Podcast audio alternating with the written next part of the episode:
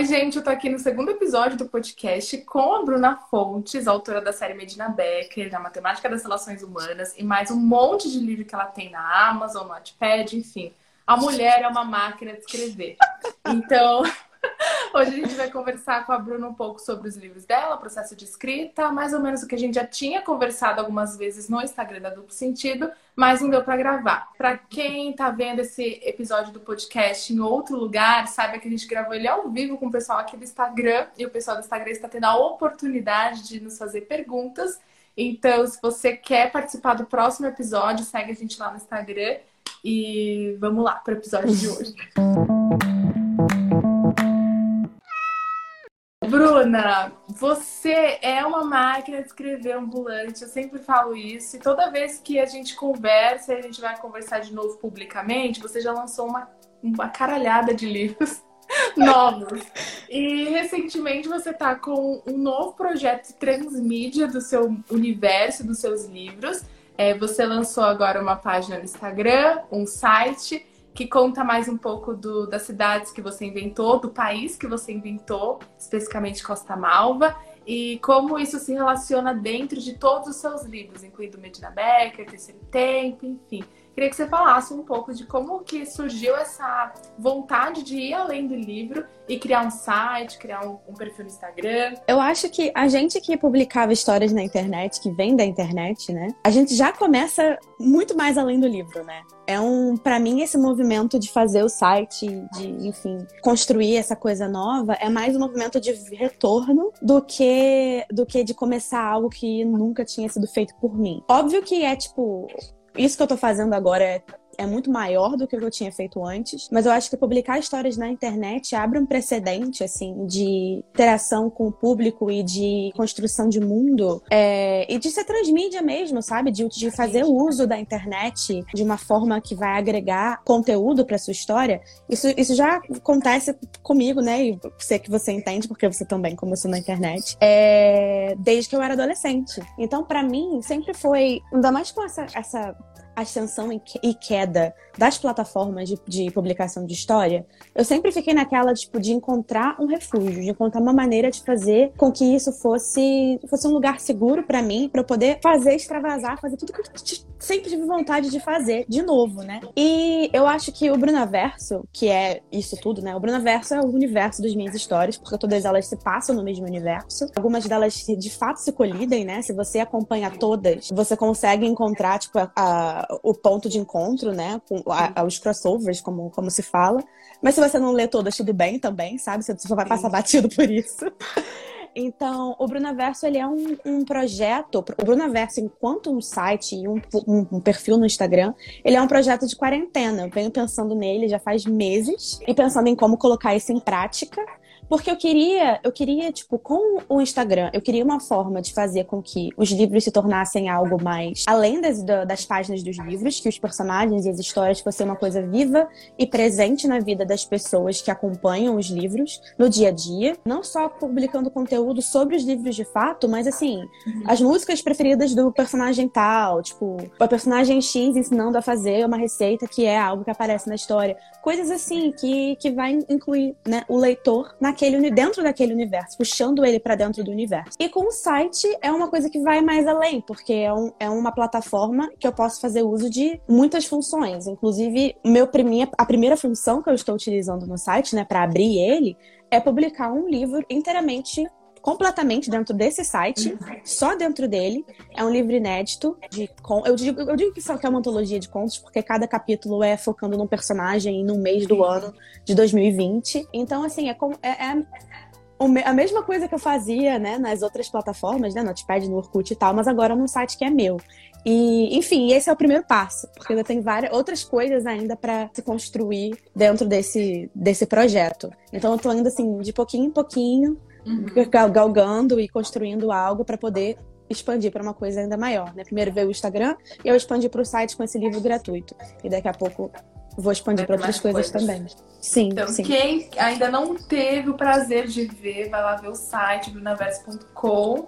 Tá lindo, tá muito lindo e é muito legal assim para quem lê é, quem é leitor vai entender. Você termina um livro que você gosta muito, vai passando um tempo, você sente saudade das personagens. Sim. É um negócio assim que você sente, tipo, você relê às vezes a história, mas não tem mais nada, nenhum tipo de informação além. E com um universo próprio, um site próprio, um perfil próprio, que você, você pode ainda conviver com esses personagens, né? Como você falou, de vendo a música, vendo a receita. Então eu achei a ideia maravilhosa. Sim. É, você também lançou mais alguns livros é, na Amazon. Como é que foi a experiência de escrever esses livros para a Amazon? O que te motivou? Tem um, um box né, de terceiro tempo que você tinha lançado no Notepad, estava publicando no Notepad, é o que? Há mais ou menos um ano e você compilou tudo isso para fazer um livro fechadinho lá na Amazon. Como é que foi a experiência dessas duas últimas publicações? Foi muito doido. Eu acho que, assim, Terceiro Tempo foi o meu grande projeto, assim, é, de 2020. E foi muito bom. Coincide, casou completamente com o fato de a gente não poder fazer nada, né? E de eu tô estava aqui nos Estados Unidos fazendo intercâmbio de repente não podia sair de casa. Então eu me voltei, eu, eu voltei muito para os livros. Eu tipo me encontrei nos livros, nos meus projetos de escrita e de revisão e tal, uma maneira de de me, me, manter ativa, de me manter funcionando, né? Funcional e tal. E Terceiro Tempo é um projeto que eu amo muito, me dá muita felicidade. É tipo, eu, eu volto pro livro para escrever o livro, escrever alguma coisa nova, ou pra, tipo, reescrever uma cena e tal. E eu me sinto muito feliz. É tipo, é o serotonina, assim, garantida, sabe? Então, eu acho que eu precisava muito, casou muito, eu precisava muito dessa dose de alegria, de felicidade que a história me traz. Então, assim, foi bem trabalhoso, né? Eu passei um tempão trabalhando nisso e pensando em como é que eu ia fazer, se eu ia lançar os livros todos juntos ou se eu ia lançar eles separados. Acabei decidindo lançar junto. Você sabe disso porque você me aconselhou em várias coisas.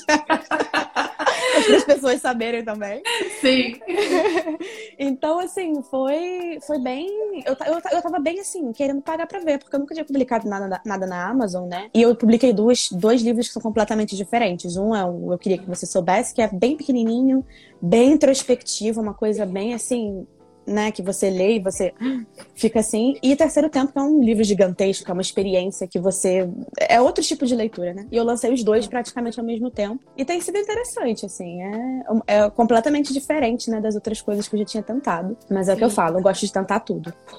Exatamente. Eu, eu sempre falo isso, né, da gente se experimentar é, profissionalmente em vários ambientes, principalmente a gente que trabalha com arte, né? Tem gente que acha que escrita não é ah. Que escritor não é artista. Gente, como Escritores assim? é artista, gente. Vamos não tira meu título de artista, não, que é a única coisa que eu sei da minha vida, entendeu? Eu sou artista. Exato, escritor é artista, ponto. Estamos com isso batido agora. As pessoas meio que às vezes se prendem a um tipo de publicação só. E hoje em uhum. dia, com a evolução da internet, a tecnologia, né, gente?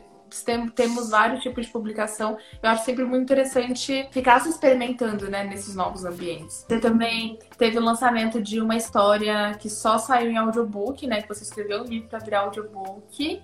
Teve Sim. alguma coisa diferente nesse processo do, do, de outros processos de escrever um livro, né? Primeiro que foi um livro sob encomenda, né? Uhum. É que você teve que escrever com um fim específico, né? Não, isso aqui vai virar um audiolivro. Qual foi a diferença? Você não sentiu tanta diferença assim? Eu acho que a maior diferença não foi nem porque é um audiolivro, é porque como foi um livro sob encomenda, ele tinha um, um número de palavras pré-determinado.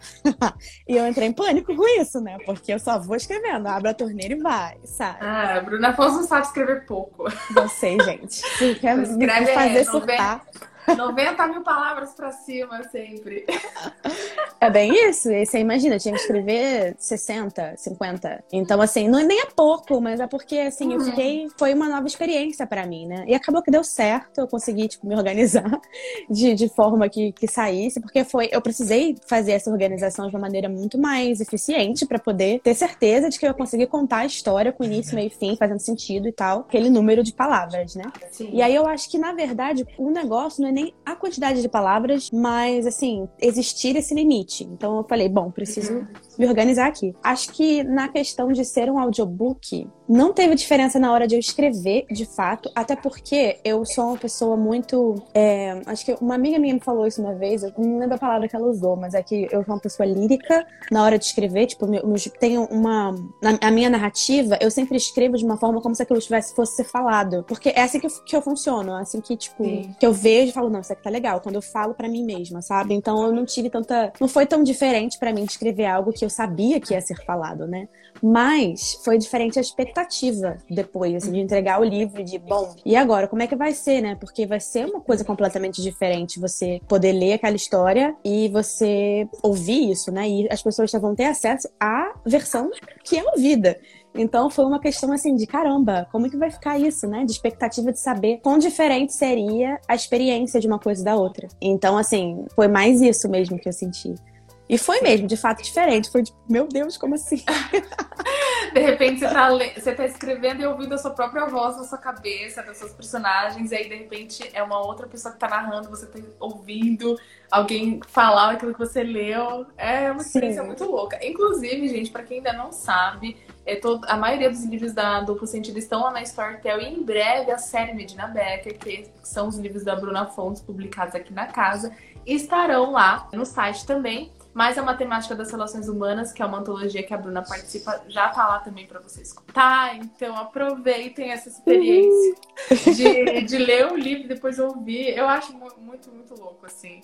É, às vezes é bem diferente, mas às vezes casa muito. Tava falando com a Aimee sobre Invisível. É, a gente recebeu a amostra do, do áudio dela. Eu falei, gente, a mulher tá lendo exatamente como a minha voz na minha cabeça. E ela, Sim. nossa, a minha voz na cabeça também lia desse jeito.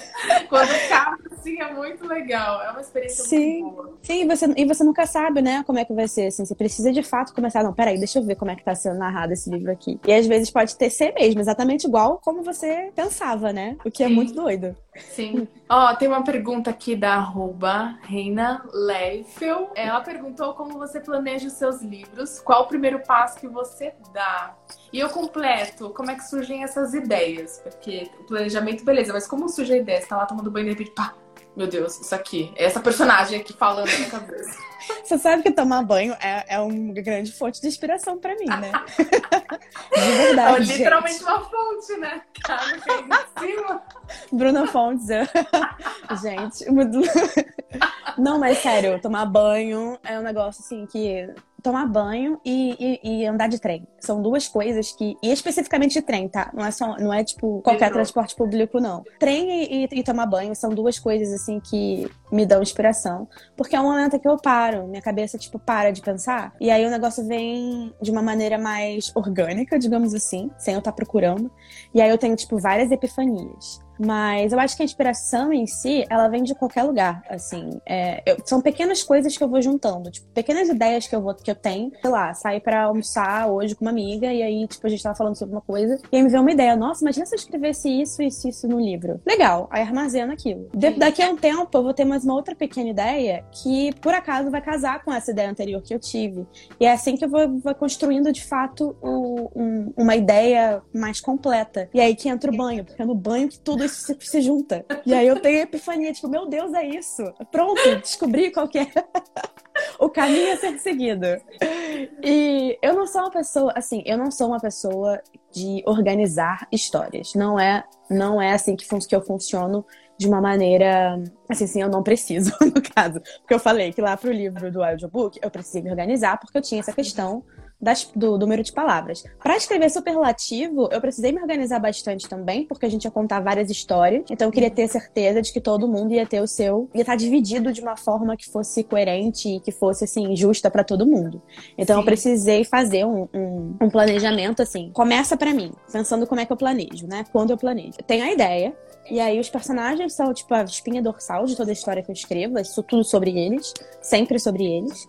É, e aí penso em quem são essas pessoas, quais são, tipo, os amigos deles, as pessoas próximas a eles, como que são as relações da vida deles e o que que isso implica no, no plot. E aí eu tento fazer um, um esqueleto, assim, tipo, mais ou menos, pelo menos do início, dos três primeiros capítulos, assim, como é que vai ser mais ou menos. Não significa necessariamente que vai ser assim. Às vezes eu chego no segundo capítulo e penso, bom, não é mais isso que eu quero que aconteça no terceiro.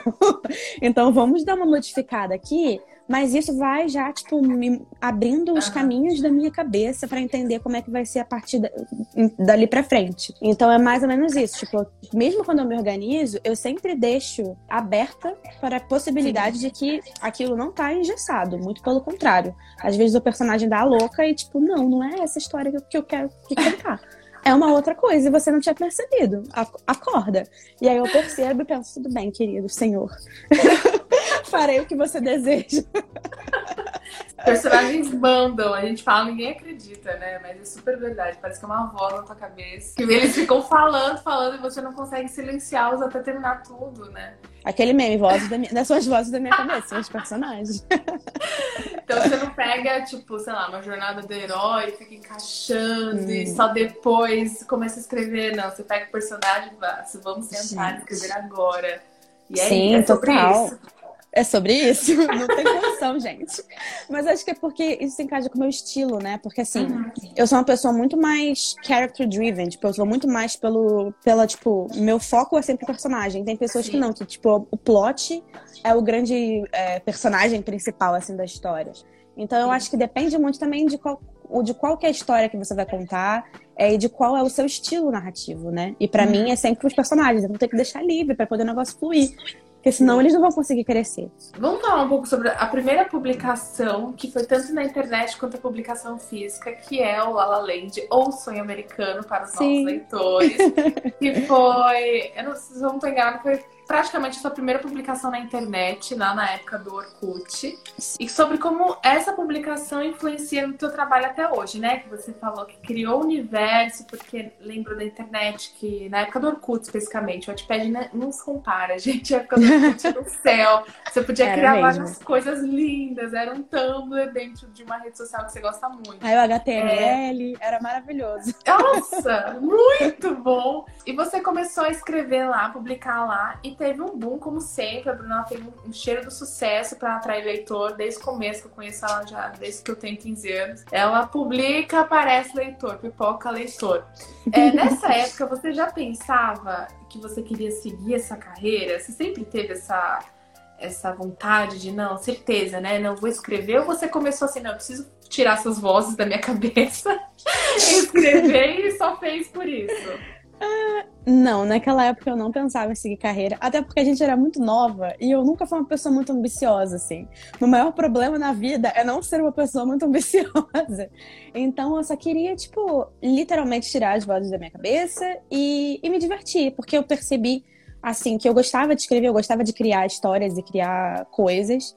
E, e eu, tipo, sempre gostei muito do, do, das, do, desse mundo, assim, dos cantores e tal, de, da arte, enfim. Enquanto no show business, né? Eu sempre achei isso fascinante, assim, de como que funciona. E eu sempre, meu sonho de criança era ser cantora. Então, assim, não funcionou. Mas escrevi sobre uma cantora. Então, assim, era, era, é uma, era uma junção de, de coisas naquele momento para me entreter. E que eu gostava de fazer e tal. Então, foi assim que começou. Eu não tinha nenhuma pretensão. Eu acabei pensando sobre isso enquanto carreira, enquanto algo que eu gostaria de fazer pro resto da vida, enquanto estava publicando La La Land, né? E conhecendo os leitores e, e percebendo assim a vastidão das possibilidades que existiam para mim assim se eu quisesse continuar fazendo isso. E é verdade assim La La, Land é, o sonho americano influencia a minha escrita até influencia o meu universo até hoje justamente porque a personagem é uma cantora famosa e ela é eu digo que ela é Deus no, no Brunaverso a Pixie Roxy é Deus ela é onisciente onipresente ela está em todos os lugares. Ela está em todos os livros gente. Todos tá. você vai ver uma música dela ela Ela tá em todos. É ela!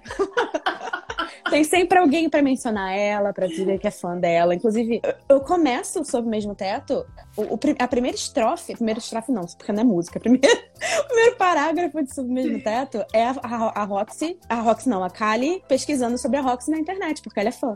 Então, assim, acho que a, a Roxy, ela, ela abre uma, uma possibilidade de, de crossover tão grande que eu sempre uso, assim, ela. Sim. em tudo. Inclusive na capa de Sobre Opostos tem um, um iPod e tá tocando uma música da, da Pixar Rocks. Sim. Muito legal, eu adoro isso, gente. Eu amo também, é muito bom, né? Principalmente quando você já conhece, né, a personagem, você vê ela em outros lugares e tal, e você fala, ai meu Deus, eu sei a história dela. Esse personagem não sabe porque você conhece ela famosa, mas eu sei do coração dela. Eu sei sobre tudo que ela passou pra chegar até lá. É aquela coisa do fã, né? Que você se sente íntimo do, do artista quando você é fã. Nesse caso, você de fato é, né? Porque você literalmente Sim. entrou na cabeça dela, porque o livro é narrado em primeira é, pessoa. É. Com certeza. É. E, e no livro da, da história, a Pixel Rocks, que é uma cantora, ela vira uma cantora porque ela ganha um concurso, né? Ela hum. se inscrevem ela num concurso e ela ganha esse concurso e a vida dela dá uma reviravolta de 180 graus. E na publicação de La La Land, você publicou, porque você ganhou um concurso também.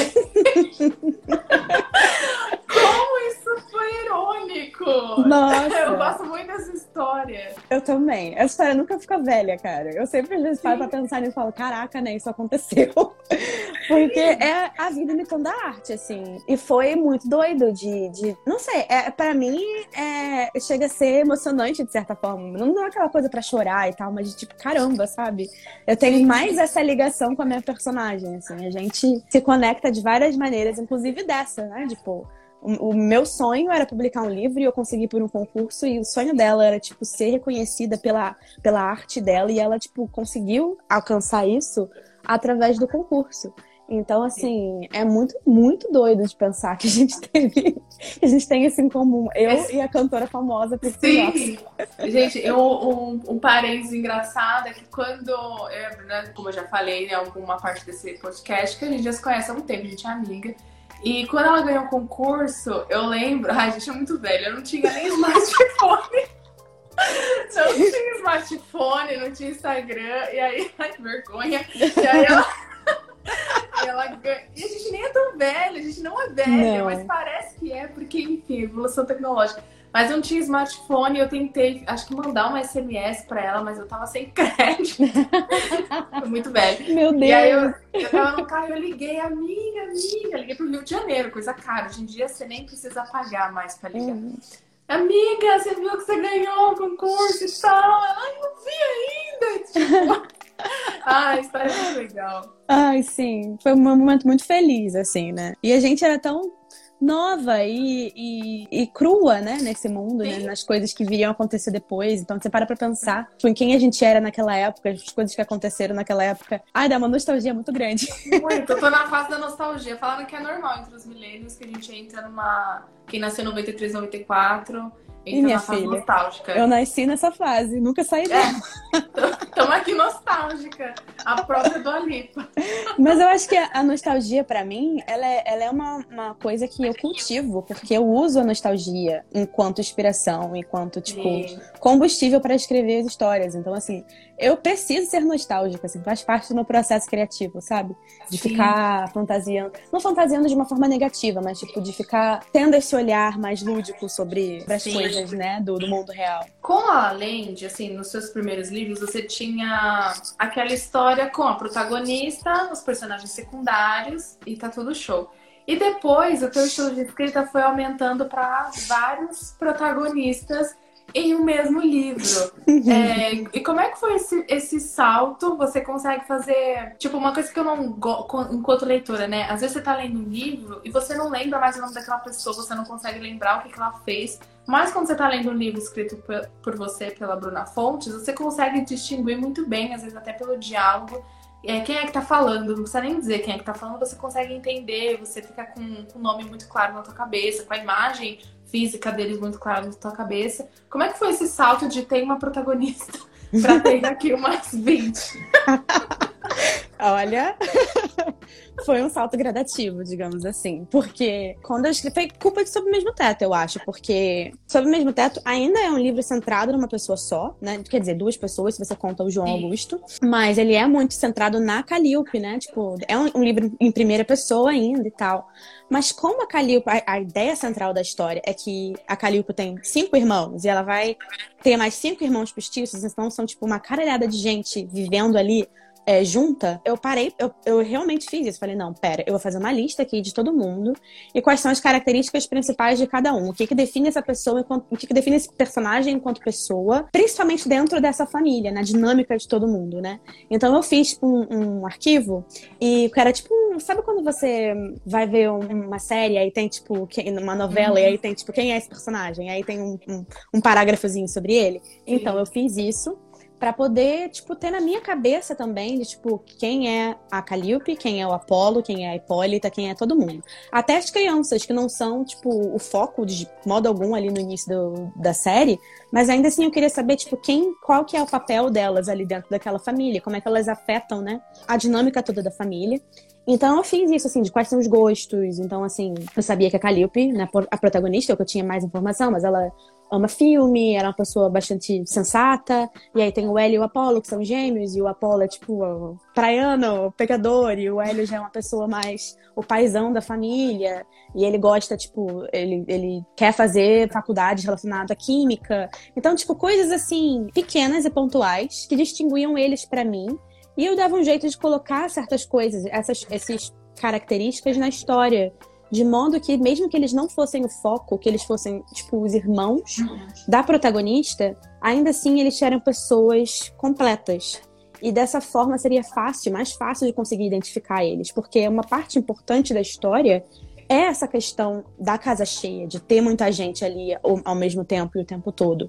Então, eles precisavam, eles precisavam muito ser pessoas presentes, ser pessoas que você sentisse, né, a presença, que você sentisse eles ali. E isso acabou fazendo com que eu me afeiçoasse muito a eles me afeiçoar aos personagens secundários de uma forma muito diferente, assim, caramba. Mas e agora? Eu quero saber qual que é a, porcaria da história do Apolo, sabe? O Apolo é tão legal de escrever, eu quero continuar escrevendo sobre ele. E esses outros aqui, sabe? Tipo, quais são, quais são as histórias que eles têm para contar? Porque eles já eram indivíduos, eu já tinha feito esse primeiro processo, né, de entender quem é o personagem, e, e parou ali. E eu, tipo, não tinha como, muito como continuar, porque era, é limitado o, até onde vai a história deles em Sob o Mesmo Teto, justamente porque quem conta a história é a Calliope. Então, foi aí que começou até a ideia da série, né, de, tipo, de, da, de um livro só se transformar numa série, que cada um dos livros conta a história de alguém diferente na família, porque eu percebi que eles eram personagens bem tridimensionais e eles tinham, tipo, essa. Tipo, a predisposição para poder escrever algo sobre eles era gigante. Então, e foi assim. E eu acabei gostando disso.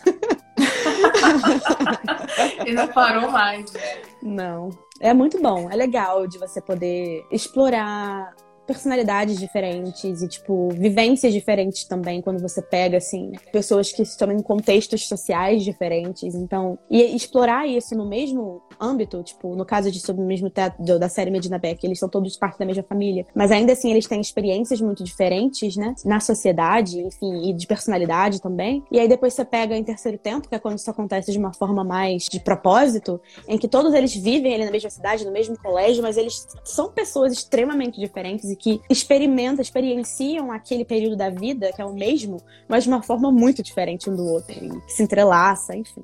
E é, é, bem, é bem interessante quanto escritor de poder fazer isso. E, e nossa, e quanta coisa eu não descobri na, na história escrevendo, porque, porque isso fica é mais possível ainda disso acontecer, né? De Sim. ver aquele negócio assim, meu Deus, era isso o tempo todo, ah. Ver de perto, né, as, as questões e tal dos personagens. Sob o mesmo teto é um dos livros mais lidos, um dos livros mais lidos da editora ainda até hoje. A gente lançou ele em 2016. Ah. E já mudou a geração de adolescentes, os nossos jovens já cresceram. e chegou Sim. uma outra geração que continua é, se deparando com essa história e se interessando por ler e se apaixonando. Qual que você acha que é o segredo, assim, das pessoas gostarem tanto dessa série, se afeiçoarem tanto por essa série, independentemente da geração que elas estão, da rede social que elas estão frequentando, né? Tanta coisa já mudou desde 2016.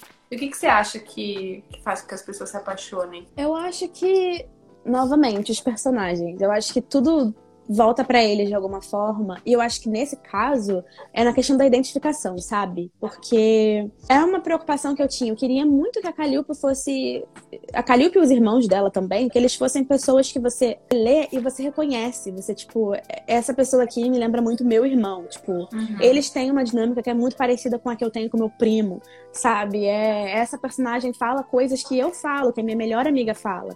Então eu acho que a questão da identificação do Brasil, né? Tipo, e, e eu tenho uma preocupação até com o dialeto também na série, porque eles são uma parte da família do Rio, outra parte da família é, é do Paraná, então tem certas é, maneiras de se expressar que são diferentes, porque o Brasil é um país muito plural.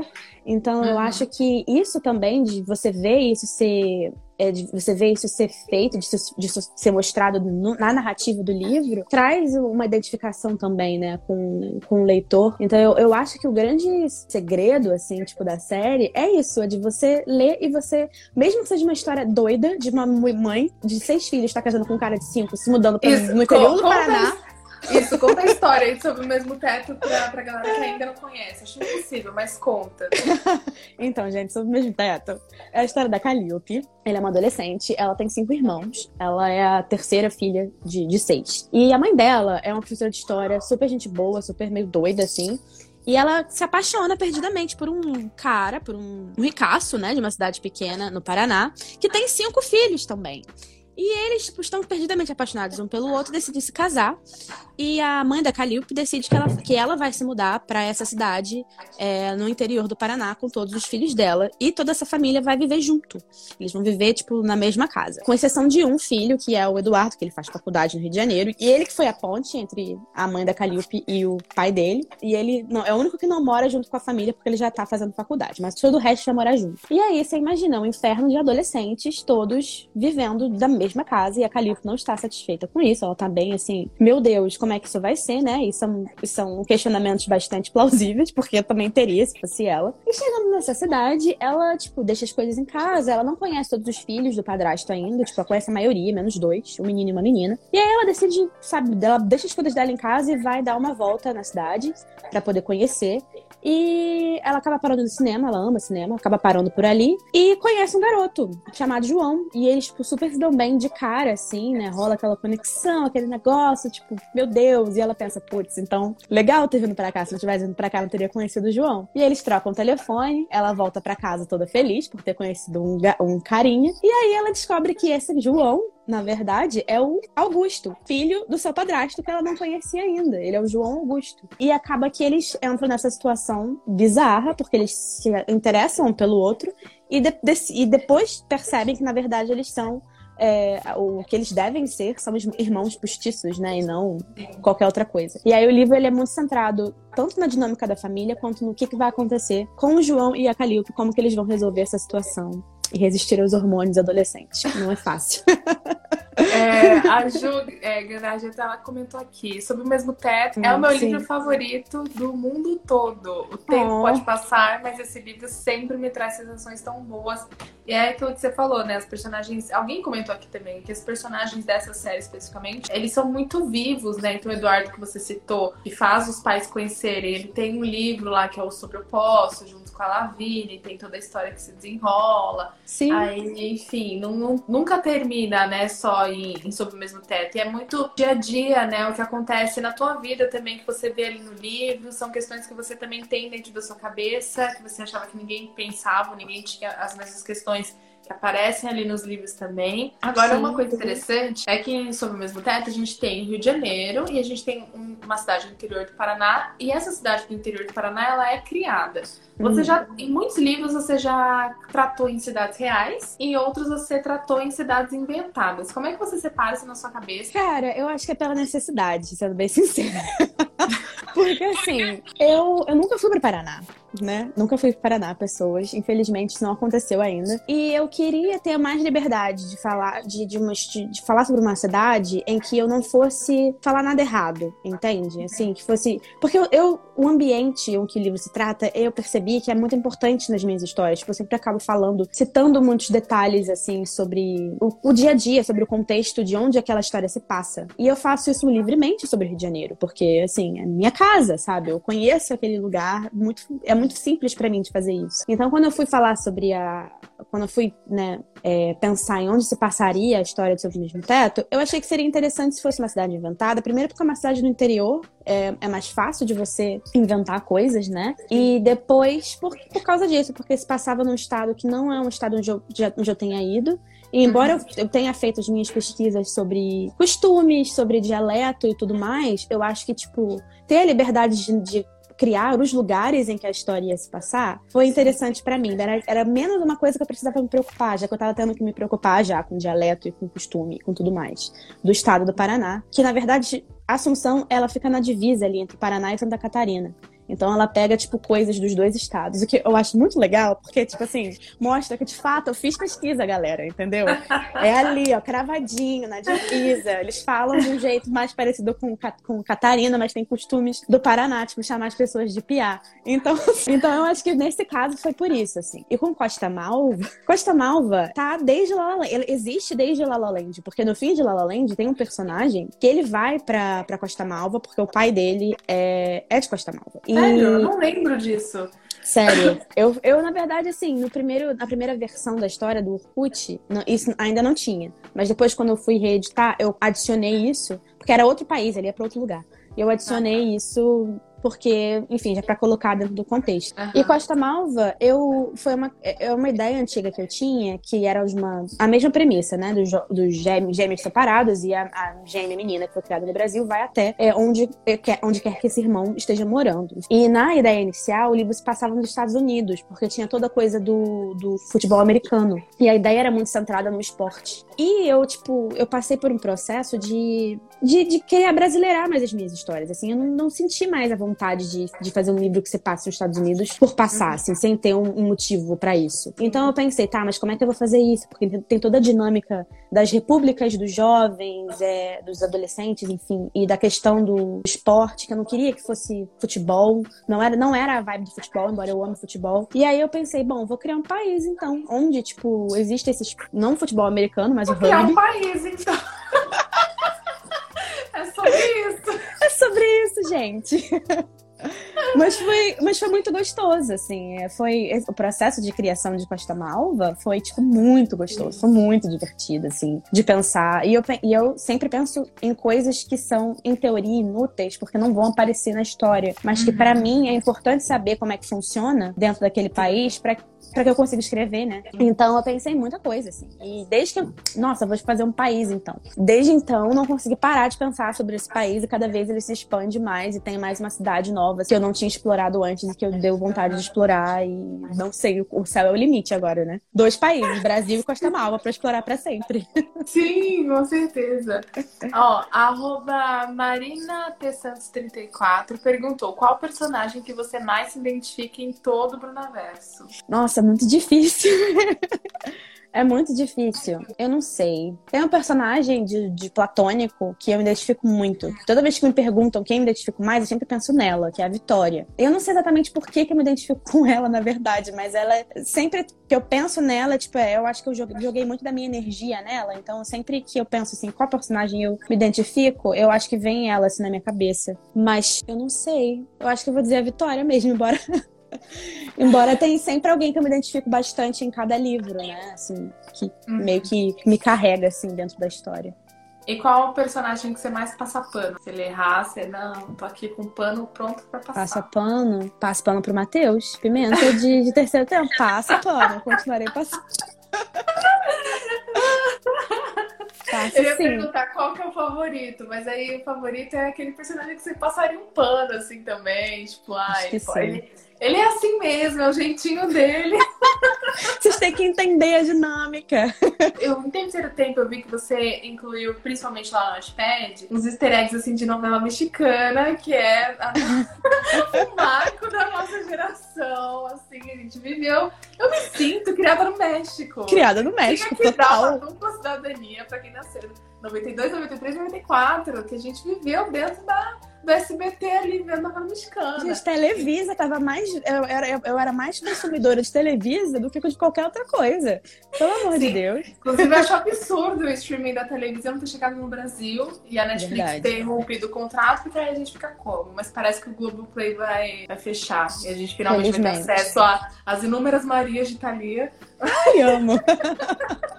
Mas você pegou esse detalhe muito importante da nossa geração e colocou lá na, na sua história, no, no, no meio da, da, publicação lá dentro do Notepad. E como é que foi? Como é que é isso de você sempre trazer uma parte da sua adolescência para um livro que você está escrevendo para uma nova adolescência? Você sente que você tem que explicar muito, que é bem recebido, que a galera vai pesquisar, ou que, enfim, às vezes dá um, um BO? Cara, é um pânico, assim, quando eu tava pensando nisso, sobre Terceiro Tempo, porque para mim, Terceiro Tempo é uma série de TV. Começa aí. Eu acho que, assim, como é uma história muito absurda também, eu acho que eu gosto de escrever histórias absurdas sobre pessoas reais, né? Porque sempre começa de negócio muito assim, cara, como assim? Então, essa coisa dos gêmeos se separarem, que, que, o que mais novela mexicana é do que gêmeos separados? Não existe nada mais novela mexicana do que isso. Eu não poderia perder essa oportunidade. Total, gente. Belinda tá aí pra contar pra gente essa história anos atrás, ó. Belinda fez fez antes de mim.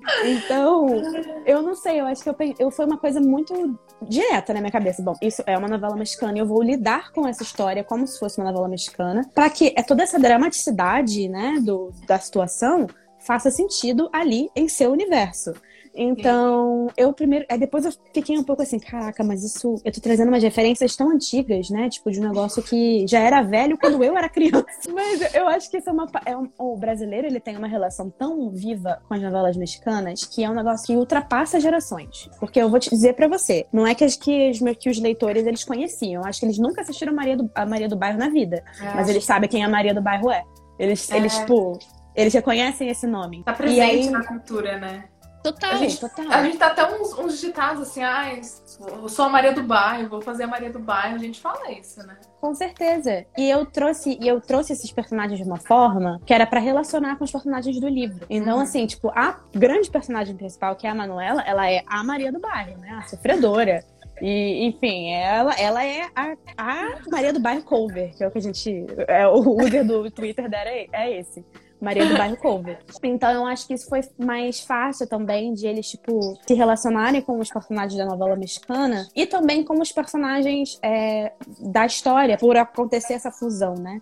De uma coisa ser a outra. E trouxe essa característica de ser uma série, né? De ser, tipo, de ter vários personagens ali coexistindo ao mesmo tempo e cada um tem uma função diferente ali dentro da história. Ah, mas até perguntaram aqui como é que foi apresentar Paula Brat para os adolescentes. Mas eu acho que Paula Brat todo mundo conhece, porque já reprisou cinco vezes e não é exagero. Agora tem umas novelas que certeza a gente vai falar que ninguém vai saber. É Amor a Mil por Hora. Nossa! Amigas e Rivais. Nossa, Galera ouviu. Gente, a nostalgia novamente aqui Nossa, neste vídeo. Nossa, eu tô até Eu era fissurada por amigas e rivais, meu Deus do céu. Nossa, eu também. Tinha uns temas tão importantes, assim. Né? A novela mexicana é muito dramática, mas é legal por conta disso, porque tem uns temas muito. Tinha. Falava sobre doenças sexualmente transmitíveis, Sim. como que as pessoas conviviam com isso, alcoolismo, uso de drogas. E aí é muito interessante você ver como que aquelas personagens vão é, lidando com esse problema com os pais. Inclusive, Sim. um parênteses, não tem nada a ver com o que a gente tá falando, mas ter. Rebelde fez parte da nossa adolescência, isso é fato, e sempre vai fazer parte da minha vida, na verdade. E tem a minha geração, a nossa geração, tá virando mãe, né? E aí tem muitas mães reassistindo a novela e, tipo, se vendo nos dramas dos pais. Que pra ah. mim, sinceramente, na época passava batido. Que tinha, tem o núcleo dos pais. E eles sim. têm muitos problemas. Só que na, no meu coração sempre focava no, no problema dos seis principais ali. E aí é muito legal, eu vejo as mães falando assim, nossa, tem um núcleo ali da mãe da Roberta e, nossa, coitada, eu me identifiquei tanto. E, tipo, é o poder da novela mexicana, gente. Todo mundo tem problema, né? Com certeza, com certeza. Eu, eu super entendo isso. a gente vai ficando mais velho e vai percebendo coisas de um jeito diferente, né? Sim. Foi até uma coisa engraçada, eu fiz uma releitura é, dos Medina Becker com os meus leitores. Foi muito, muito legal, muito divertido. A gente falava altas coisas, assim. E foi o que você falou, a maioria desses leitores que participou da leitura são leitores já antigos, que eram adolescentes antes e que hoje são jovens adultos. Então, é, foi muito legal de ver a percepção de eles falando mesmo, tipo, da percepção deles sobre certas coisas, era uma antes e que mudou totalmente nessa, nessa releitura, assim. Eles percebiam coisas de uma maneira diferente por causa disso. Eu fiquei, ai.